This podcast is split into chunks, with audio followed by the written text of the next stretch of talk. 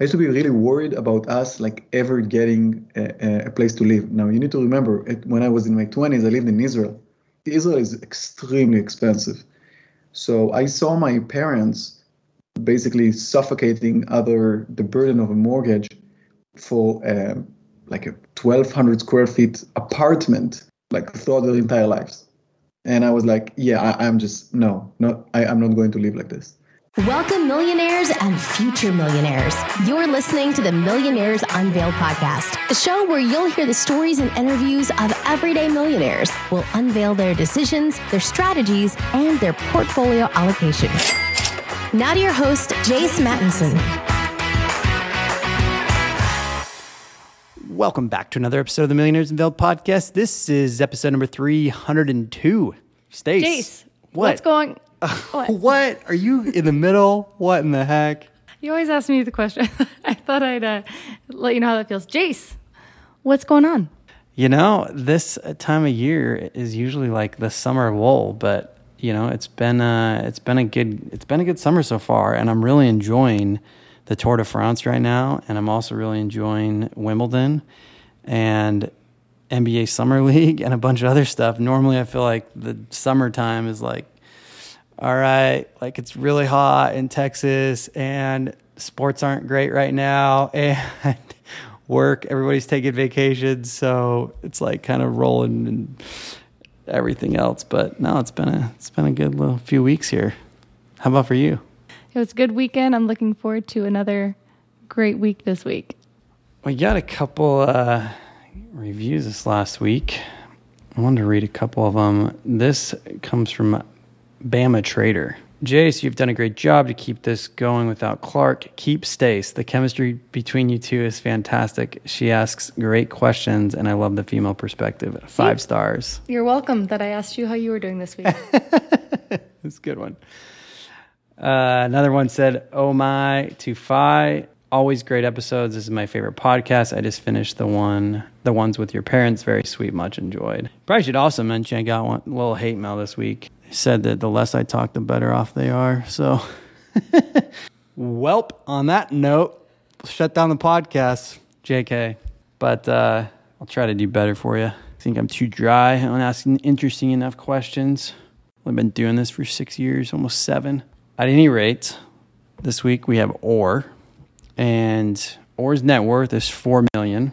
Most of it is in real estate between 11 single family rentals and an Airbnb that happens to be on his property. Yeah, I make a few comments about that because I tried to do an Airbnb at one point on my property. No, no, no. It was in our house that we were actively living in.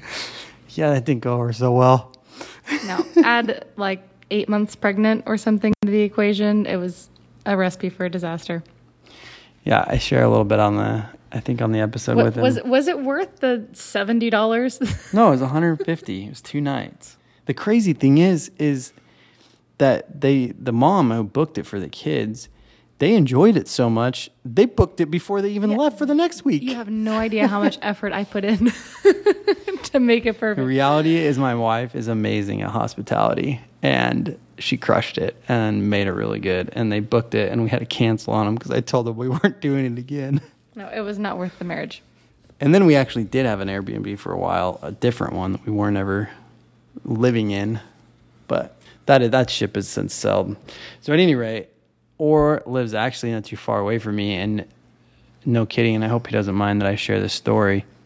But right after we recorded the episode, a few weeks later, I think we ended up having schedules aligned or whatever. We went got lunch together, and crazy enough, he had like this crazy situation happen with his car and the tire going flat, which was really ironic because everybody that I knew at the time, not everybody, but a lot of people that I knew at the time had the same issue with this tire on this particular car.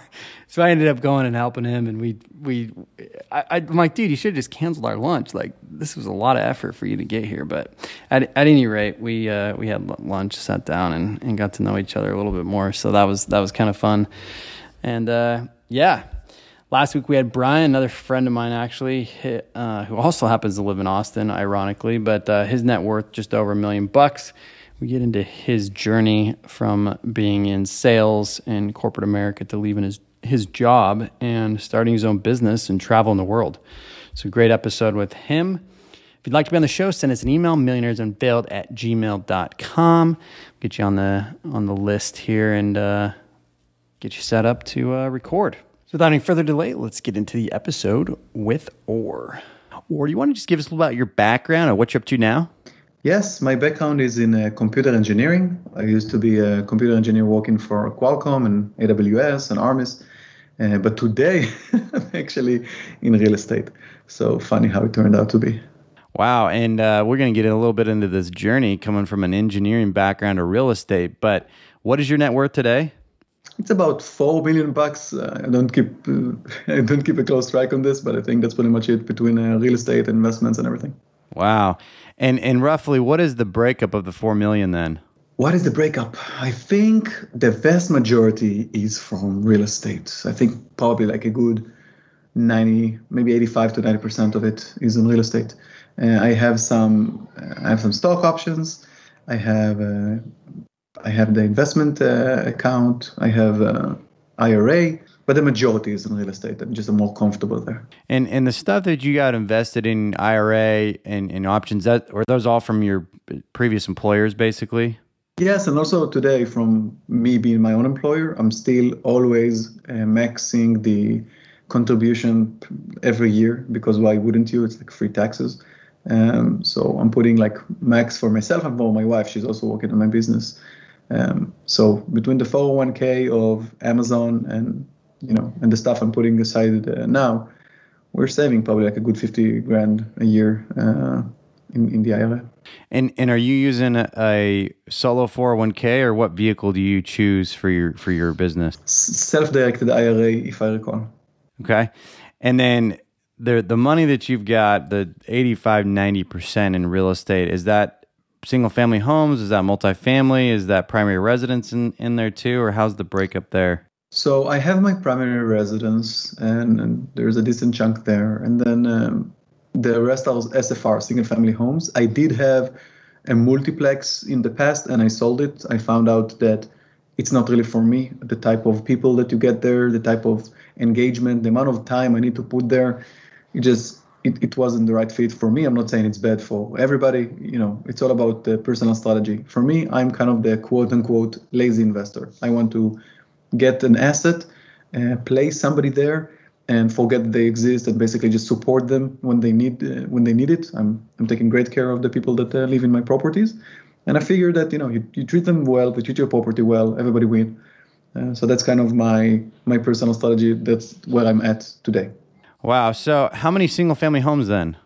I have other than my primary residence, and my primary residence is basically two houses because I have an ADU, an additional dwelling unit in it that I B and B and get like I don't know two two two point five grand a, a month. I also own uh, eleven other investment properties. Wow. So 11 single family homes. We got to get into the detail of that. But uh, before we do, I got to talk to you about the, the ADU that you've got that you Airbnb. So is that on your primary residence? Is that on the property of your primary residence? Yes, that is correct. It used to be a garage and we converted it into a, a B&B and it is performing significantly better than what I had anticipated. Uh, I live on a, on a couple of acres in relatively a primary location, not primary, but like centralized location ish, you know, for the suburbs. It's not Austin downtown. And people are coming here, and people are always asking me, okay, but who's coming to like a 600 square feet, one bedroom ADU? And I tell them, I don't know, you know, whomever they come here. I'm very happy to host them. I'm trying to be a good host. And I have people that are coming in for like a weekend getaway, people that are coming here for, you know, uh, scoping out Austin before they move and traveling nurses and I don't know, like just a bunch of people. But typically, uh, like my occupancy rate there is just it's off the charts. I think it's maybe like ninety percent, eighty percent, which basically means that I need to, to charge more money.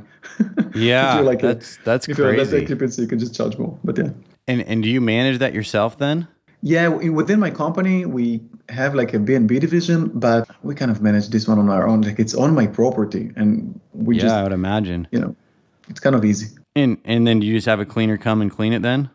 Yeah, precisely. Like every time you know uh, somebody, I guess, uh, leaves, uh, the cleaners are, are coming, um, and and we are so close. So you know, sometimes we have like a close call. It it might even be myself or my wife, which is funny. I'm like the the most expensive cleaning person, uh, but sometimes it happens. But we just you know we will typically it's uh it's like within the service that we have. Yeah. Man, I gotta tell you, my uh, I tried this once way back when before we have had kids, and I, I that was the probably one night I thought that uh, me and my wife were were not going to be speaking the next day. So, power to you that you've got an Airbnb on site because uh, I did not have as good a luck with that previously. I had one night when we had a leak in our primary residence, meaning that we didn't even live here, that a guest arrived to the property and called me at 12 a.m. And this is the one night I'm not in the property, yeah? And she's like, I'm stuck out. And then I had to like race over here at like midnight and to understand like what's going on. The lock for some reason didn't really work. I broke into my own house from the window, opened it up, apologized profusely, gave her money to go to her favorite restaurant just to be nice about it, drove back and I was like, seriously, the one night I'm not at my house. Are you kidding me? This is the first time that happened, but that's funny. So let's let's dig into these rentals a little bit. When did you purchase the first one? The first one was when when I moved to Austin. I moved here and I bought seven properties in the first year. Uh, people thought that I absolutely lost my mind, um, but it was just it, it kind of made sense. Um, so I bought the first one in 08, right? Yeah, 2008. No, no, no, sorry, 2018. Yeah, yeah, 2018. So you buy one in 18 and then you bought seven in that same year? S- six, six more. Six more. Total. Wow. How did you uh, how did you pull that off? Or did you have other did you use OPM or were you just did you have a lot of money saved up? Like how, how did you pull that off? So uh, at, at that point in time, I am probably 35 ish, or maybe 30. What was it, 2018? I don't know, I don't, whatever, 30 something, mid 30s. Um, and I always, always, always lived below my means. Me and my wife, like we, both of us are not coming from from money. We didn't like we don't have anything uh, inherited to us. So basically, the play was always live like you know two steps below your means and, and, and try to save. And, you know, I walked in the tech industry and I did some right choices with the companies. I worked in a, I worked in a startup that was acquired by Amazon. I didn't really get anything from the, from the acquisition. It was peanuts, but what I got was that wasn't peanuts were uh, Amazon stock options uh, back when they were uh, a bit lower than, than today. It was the, in 2012, no, 2015 when we were acquired. So I didn't like you know I didn't become like super rich or anything, but you know I saved a lot of money myself. I got some stock options that turned out to be okay, and then uh, when I bought the properties, Austin was significantly cheaper too. So I think the total deployment wasn't crazy. I think maybe the total deployment was what was it like? Let's say seven properties, maybe like a 300 grand total. So you know, not crazy I don't know. Maybe it's maybe it's not cool to say it's not crazy money because you know subjective and stuff. But it didn't feel to me like it's you know crazy. But it was like pretty much all my savings other than my emergency fund and stuff. Uh, so most of my money went into real estate. I just figured that Austin is going to explode. It was kind of obvious, and people thought that I am mad. But I was like, "What are you talking about? Look at this place. Like, look at this. Compare it to comparable so, cities. You know." So I want to, I want to. I, I know Jace asked this, but the first property you bought was what year? 2018. 2018. And that and and the the prop the next six you bought in the next year and they were about 300,000 each? No, they were like around the 200 mark, 200 to uh-huh. 200 uh, yeah, around the 200. Financing or how did you finance all those properties? Standard financing. It was all conventional financing. Uh, I put uh, you know 20 20% down 20, I'm sorry, 20 or 25 percent down. Um, it was challenging because I, was, you know, I'm not I was, I am from Israel, and back then I didn't like, I, I barely had like my credit history was garbage, um, and and my credit score wasn't like the greatest. Um, but I found like lenders that could you know that agreed to to work with me. I've done all the legwork myself. You know, nobody really like my realtor didn't really help. It's pretty it pretty much it pretty much like ramped up my business. Uh, because I found like the, the huge vacuum that you have in this real estate space, but people are not helping you. They're just like trying to sell you instead of like literally le- teaching you. So I had to like teach myself everything. Uh, but for financing, I'm sorry, I'm I'm diverging. Uh, from financing perspective, yeah, like conventional financing. Interesting. And so basically, you bought the properties, rented them out, rode the wave as Austin started to grow and blow up. The, Yeah. the equity grew. Yeah. Simple. So, or I I want to, I want to kind of walk through this. I mean, you, you have this money saved up. You're super frugal. You basically are taking three hundred grand and going all in on real estate at that point. Was that the plan that you had when you were in your twenties? no. When I was in my 20s, my I my wife actually reminded me this uh, a couple of years ago that I used to have like not panic attacks, but like I used to be really worried about us like ever getting a, a place to live. Now you need to remember, it, when I was in my 20s, I lived in Israel. Israel is extremely expensive, so I saw my parents basically suffocating under the burden of a mortgage for um, like a 1200 square feet apartment like throughout their entire lives and i was like yeah I, i'm just no not I, i'm not going to live like this so my parents unfortunately didn't have the same education uh, as me and the same opportunities but they worked their ass off to you know to allow me uh, and i owe them everything and i'm trying to be you know a good son. But yeah in my 20s i never dreamt of, of doing real estate. What not even 20s in my 30s i never dreamt of basically doing real estate. It was just it kind of clicked when i when i when i saw austin. Up until austin basically i just saved up money and i didn't really know what to do with it. I was like the, the, the stock market was kind of acting out like crazy super bloated and you know i lived in california for six months and i was like yeah i'm not putting my money in California. It doesn't make any sense. Um, so in Austin, it kind of like in Austin, I finally had like a plan that I felt that it like a plan that makes sense. And the good thing about me is that I can move fast when I make up my mind. But I need like I need to deep dive a lot, really, really learn and everything. But then if if you know if if I learn something and I want to do something, I can execute like really, really fast. I think this is one of the things that, really helped me. Uh, and I you know I have like smarter friends with me that are not doing as well. And I think this is kind of the killer instinct that they're, they're missing because you need to be able to, to move. You need to be able to execute. You need to be able to not be inside this analysis paralysis, you know? Yeah. So, how much do do all these properties cash flow at this point for you? I don't know. No, something negligible. I don't even care. Like it's, I have like a real estate account and everything going is going into the real estate account and I'm not touching it. I'm not quote unquote commingling the money, even though it's not really commingling because it's my own money. But all the money that I cash flow from real estate sits within the real estate operation. And then I am deploying it more. So the, I bought like four properties over the course of the last like year. So it's not like I'm, I'm not I'm not really stopping. Now it's just like it's it's different financing and different type of strategy. But you know, had I had to get oh, you know, what, what should I guess? I have this thing here. Can check it out actually. Okay, I have an answer. Do, do you want it? Yeah, shoot. Okay, so you know, I my properties, if I account for all of them, uh, are cash flowing about four thousand bucks after everything, and maybe let's say like thirty five hundred. It's not crazy. It's not something to do, you know, to basically to to retire from. But the play is not cash flow anyway. If I wanted cash flow, I wouldn't invest in Austin. Uh, the play is, is equity and growth, and cash flow down the road. I'm still, you know, I'm still young and energetic, and I'm building my my family's wealth, and I'm working hard. So all of the real estate funds are staying within the real estate uh, account, and I'm not moving them out. And then I can basically acquire more properties or invest more. But I'm not in the phase in which I am using funds that I'm making uh, for enjoyment as, as of yet, like, you know, for, from this type of things. I still, you know, I have hobbies and stuff, but I don't touch my real estate money. My real estate money is basically there. And what I will do ev- eventually is I will start to kill off the mortgages once I want to basically, quote unquote, exit.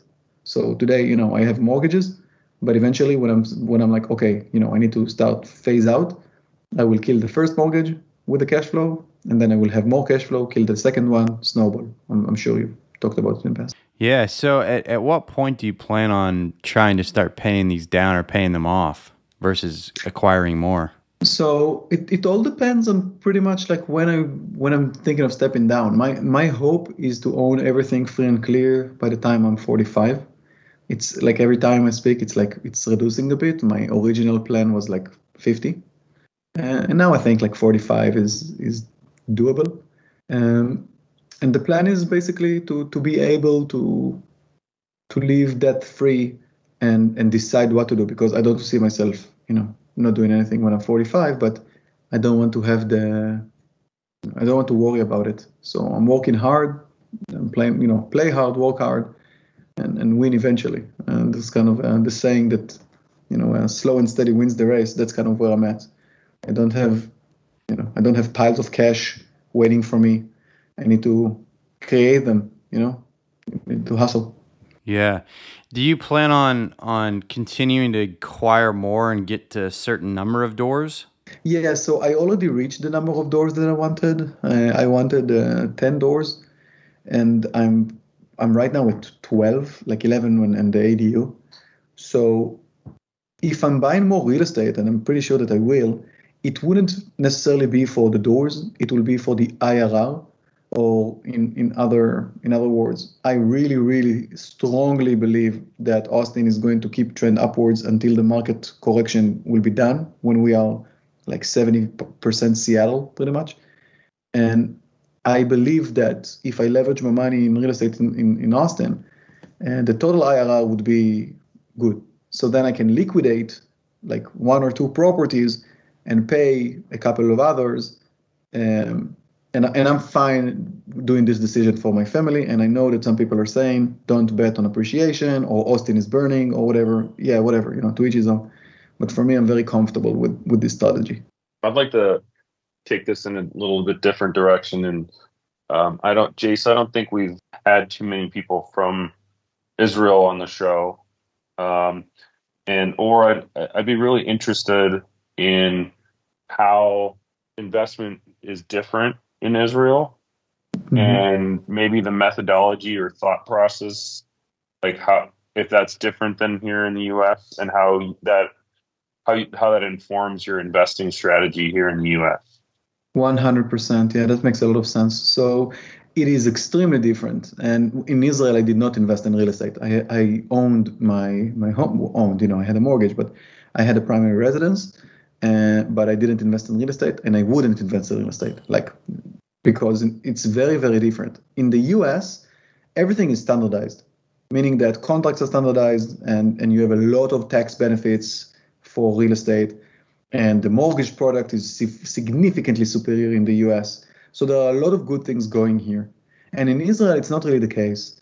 And in Israel, basically, the landlord is not really protected, and real estate behaves differently. It, it appreciates like crazy because it's extremely landlocked and the demographics is basically exploding, meaning that you know supply and demand, real estate is kind of working out kind of okay, but it is also more volatile, like the country.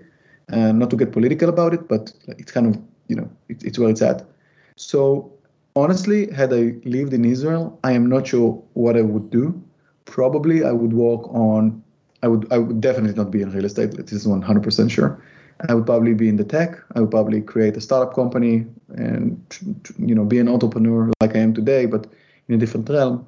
Try to like invest my money in in myself in order to build something that can 10 10x or, or 100x uh, and then try to figure out what to do from there but i'm fortunate enough to be living in the us so you know you guys are, are here probably i'm presuming born here I, I wasn't fortunate enough to be born here, but I'm very, very fortunate to, to be living here. And you know, I, I absolutely love the US. So um, people in real estate, like people in Israel, I think are my type, like my quote unquote peers or uh, friends from college. They're not really investing, a lot of them. It's more about kind of just making it, you know, so quote unquote, not really surviving, it's not the right word, but, you know, more like day by day.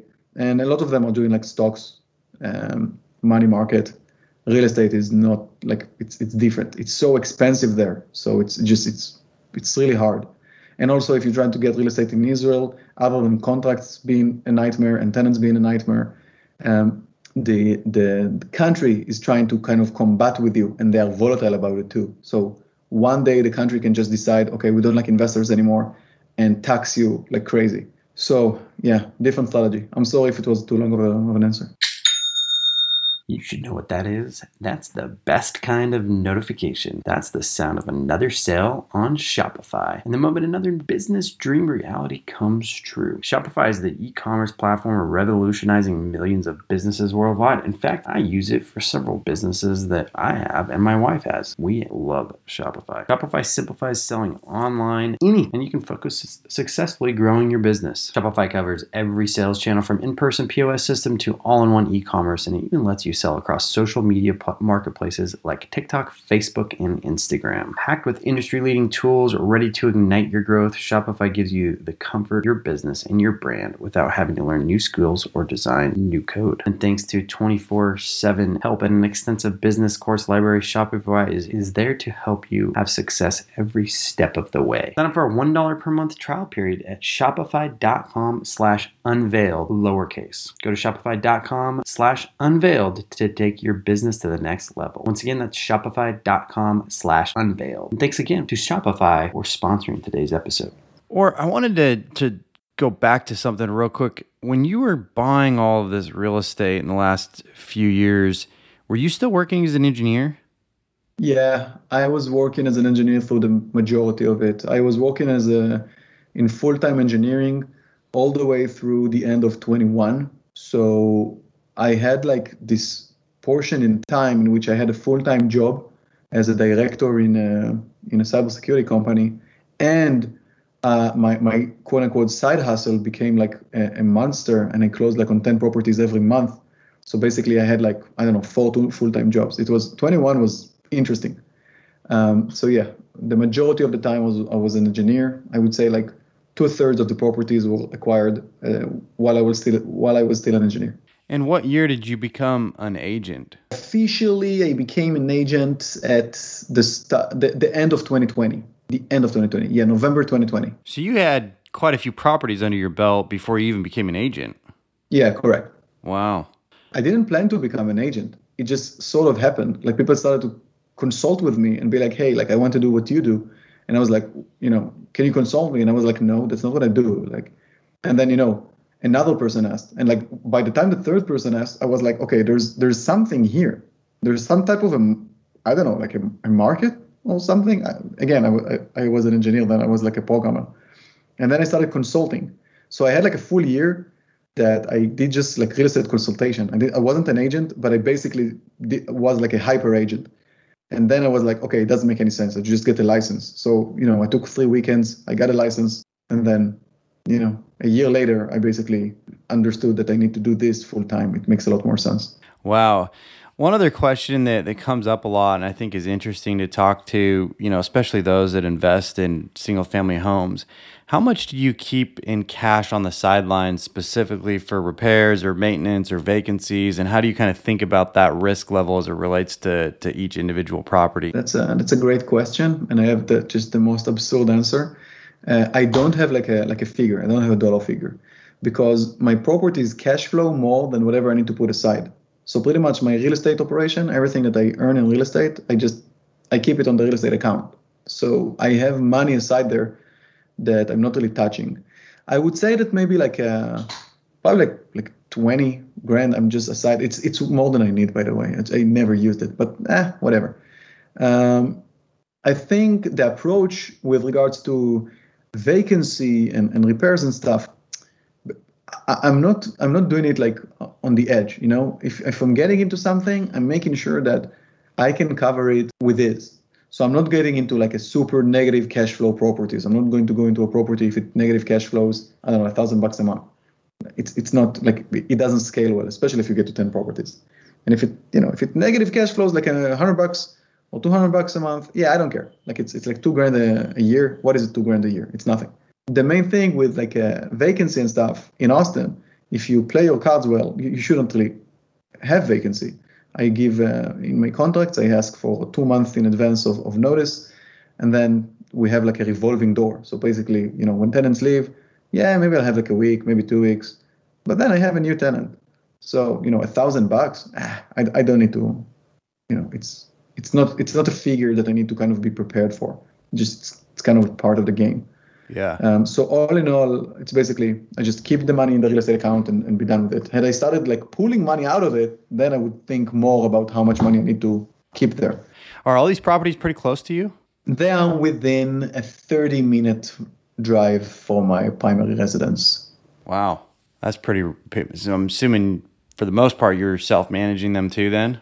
Yeah. So my company does that too. So I have like a within. So now because I scaled up kind of, so my company manages like 100 properties or something. So I, I think we're on the, the program too. I'm not sure about it. I check with my wife it honestly i shouldn't i don't I'm, I'm even i'm not superstitious but but with this i'm kind of as uh, i'm i'm really fortunate like with my properties i really don't have that much of management like most of them are kind of self-managed so yeah you know i got an uh, i got an email the other day from a tenant of mine saying that he's asking if he can upgrade the, the washing machine even though like it's still working but you know he's a good guy he's been there for like three years i'm like sure you know so it's not a lot of it's not a lot of management. My time is really expensive, so it doesn't really make sense for me to manage it myself. So I'm kind of trying to phase in to phase out of it. But up until like a, up until a year ago, I was self-managing it. I think then we onboarded with like my own company. Uh, we have a saying in Hebrew: "The shoemaker walks barefoot." I don't know if you have it in English, but that's kind of the what we had here. Yeah, interesting. So as as you grow kind of your net worth as the the mortgage pay down all these properties. I mean, that real estate account keeps growing. By 45, you're free and clear. What are you going to do then? Hopefully, I'm hoping that by the time I'm 45, then A, my business become, became like a self managed monster and this will cash flow on its own. And hopefully, my content in YouTube will not be as, you know, uh, slow as it is today and I'm hoping, you know, Ed, you asked me what my dream is. I would say that my dream is to do education, like ed- educational content. I, I think I have so much knowledge. I'm like a sponge. I'm like a knowledge sponge, right? So I know a lot about not I don't know like about real estate and cars and renovations and whatever, but I know it like in a very very deep level, and I always feel like it's such a waste that it's just in my brain. So I'm trying to basically put it out there I'm kind of even though my language, you know, in English my language is kind of broken. I'm not. I'm. I'm. I'm my speech is maybe three or four levels below my reading and writing, but still, you know, I think I'm understandable, right? And I, I'm good in making difficult problems, uh, converting them into like a set of small, easy problems or uh, easy explanations. And if I'm able to have a positive impact on, on people's lives and, and save them like thousands or tens of thousands or millions of dollars, that's what I would probably want to do. Is it is it actually a, a dream that can happen? I I don't know. You know, we have some barriers, but uh, yeah, if if I'm not worried about like waking up and, and hustling and, and you know doing my job and, and managing my company and, and speaking with you know my my people, I can have some more time to do it properly. I think I can do it. Interesting. All right. Well, let's uh, wrap up with some rapid fire questions. What's the uh, most expensive pair of shoes that you've purchased? uh, maybe maybe 120 bucks. Okay. What about the most expensive meal out that you've purchased? Michelin star in Denmark. What was it? Maybe like a, maybe like a, a thousand bucks for a pair. No, not even. No, no, no. I'm exaggerating. 500 bucks for the pair of us, uh, me and my wife. Okay. What about the most expensive experience or vacation that you've taken? I think probably the trip for to Japan, oh, but I don't know how much it costs. I need to convert from shekel. Wow, it was so so long ago. Uh, it, we we had a three weeks to trip to Japan, and we were still kind of. It's funny to say broke when you're making a trip to Japan, but we did, you know, we were not as uh, financially sound as today. So several thousands, but not something crazy, probably. Okay. What's still on the bucket list that you want to enjoy? Bucket list I want to enjoy. Um, Wow, these are good questions. What's on my bucket list that I want to enjoy? I don't I don't know. Like a lot of the things I've already done, I'm just thinking about like time off with with the family, like the most just mundane suburban thing. Just give me a minute to breathe. So it's not even a bucket list thing. So it's so ugh. Oh, I, I have I have one. I have one. It's but it's also very materialistic. But I would like to get an atom, like an Ariel atom. It's just a, a silly car that makes no sense. And this is something that I'm going to do sometime. So when I'm I don't know when I'm when my business is successful enough or I reach, or reach whatever milestone, I'll buy it. It's not crazy. You can get a used one for I don't know 60 grand. So yeah. What kind of car is it again? An Ariel Atom. Ariel Atom. It's an exoskeleton car with Huh. a Honda S2000 engine. It weighs something like 600 pounds, and it has like f- 400 horsepower, Wow. and it's manual shift, hydro- hydraulic suspension, hydraulic wheel. It's just it's hilarious. It makes no sense. It's just it's it's an absolutely stupid stupid car. I have a funny story about a Lamborghini to tell you. By the way, I got a free Lamborghini from a guy, but maybe it's for after the podcast or during. I don't know. Wait, so you do have a Lamborghini? No, no, no, I don't. I, Oh. uh, I got I got one for free for three years, but now it was taken from me. So it's kind of sad. But so you had a Lamborghini repoed. yeah, so a guy like a, a friend of mine just gave it to me, and he was like, "Enjoy, and you know, drive it and have fun, and and and yeah." So basically, I had it for three years, but now it's not with me anymore. So it's very sad. Oh, I just saying that's the best way to have a sports car is just uh, have a friend give it to you for a few years to drive, then they take it Yeah. back. You don't have to worry about. Hey, it's a Huracan Spyder. It was batshit crazy. I'm looking at this uh, Ariel Atom here on uh, on uh, on the internet. It, it it looks like a like a Hot Wheels car. Yes, Like I- I'm having fun just thinking about you driving around Austin in this thing. one hundred percent. Think about the content. Just think about the content. Amazing. The crazy car. Holy cow! yeah, what Sorry. was a key learning from your childhood? What was a key learning from your childhood? I think when when I was very young, we lived in a neighborhood, and the neighborhood was filled with rich people, and we were like we were not rich, not not even remotely. And I remember that I tried to fit in. I tried to be like them, kind of. And then we moved away from this neighborhood, and I looked back at myself and I hated myself. I was like, why? Why would you do that? Who who cares? Who are they? They're nothing. You should be yourself and and just you know be the best version of yourself and you shouldn't be ashamed of anything. And I think I live by this rule today. I am very direct, I'm very honest, and I'm me. And I'm not trying to be something else. And in my business in real estate, a lot of people are trying to show off, look super, I don't know, whatever. And I'm coming to a, a $10 million listing in my in my jeans and my t-shirt, and people think that I'm like the, I don't know, like the runner boy. And I love it. You know, and then they hear me speak, they hear me speak and they hear my accent and they think I'm an idiot. And I love it too. It's hilarious. So I think that's a learning point for me. I was kind of thinking that I should try to fit in, try to look like something else or whatever. And and I learned that no, I'm you know, I'm I'm good. I have my I have my strong suits and I have my my weak points, but I am what I am. And if you like it, that's great. And if you don't like it, hey, it's it's on you. Awesome. What final piece of advice would you give to somebody who's just starting out on their journey? The advice I would give is that in in the US, you can really, really break the glass ceiling. You don't need to come from anything. You don't need to come from money or whatever. You just need to work hard. There are so many people that are not working hard or not working smart. If you educate yourself and you really apply yourself, and I know, I know it sounds like so cheesy, but it's really true. You can you can really make it, but but you need to work hard, you need to work smart, surround yourself with smarter smarter people than you. If you look around and you're the smartest person in your group, it's not a good sign. Try to try to surround yourself with with strong people and don't afraid don't be afraid to commit don't be afraid to execute. Don't get too tangled up with analysis paralysis. I know it's just a bunch of mundane things, but I think when you connect them together, it really does work. And I've seen it time and again here that people are people like me, you know, coming from coming from nowhere, having no network. How, how do we succeed? It's not just luck, you know. It's just applying yourself, finding the edge, and capitalizing on it, leveraging it. So just educate yourself as much as you can. Knowledge is power. Or where where can people find you or, or find more about what you're doing?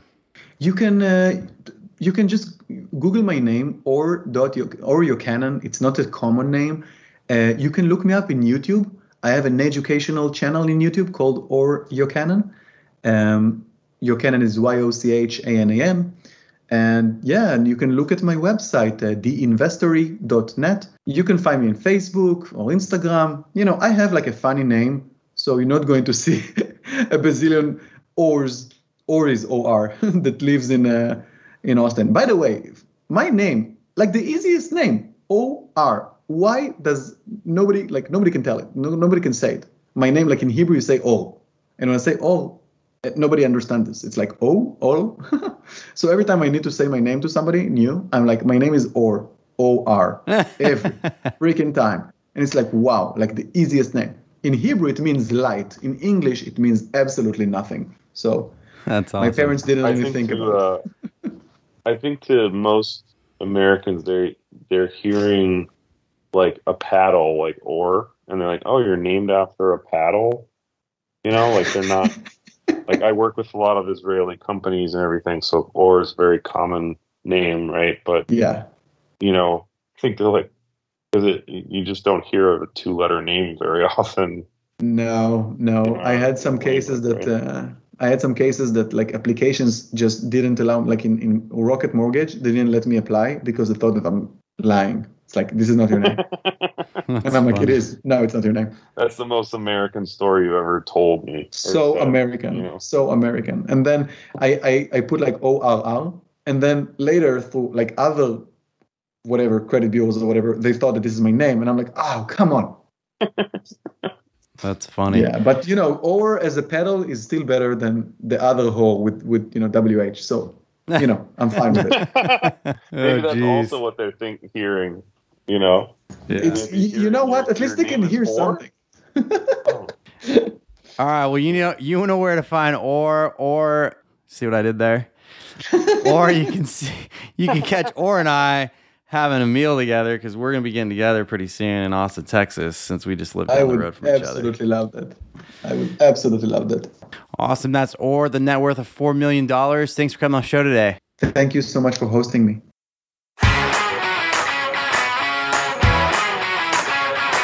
Thanks for listening to the Millionaires Unveiled podcast with Jace Mattinson. For more stories, investment opportunities, and information, check out our website, millionairesunveiled.com. See you next time when you'll hear from another everyday millionaire.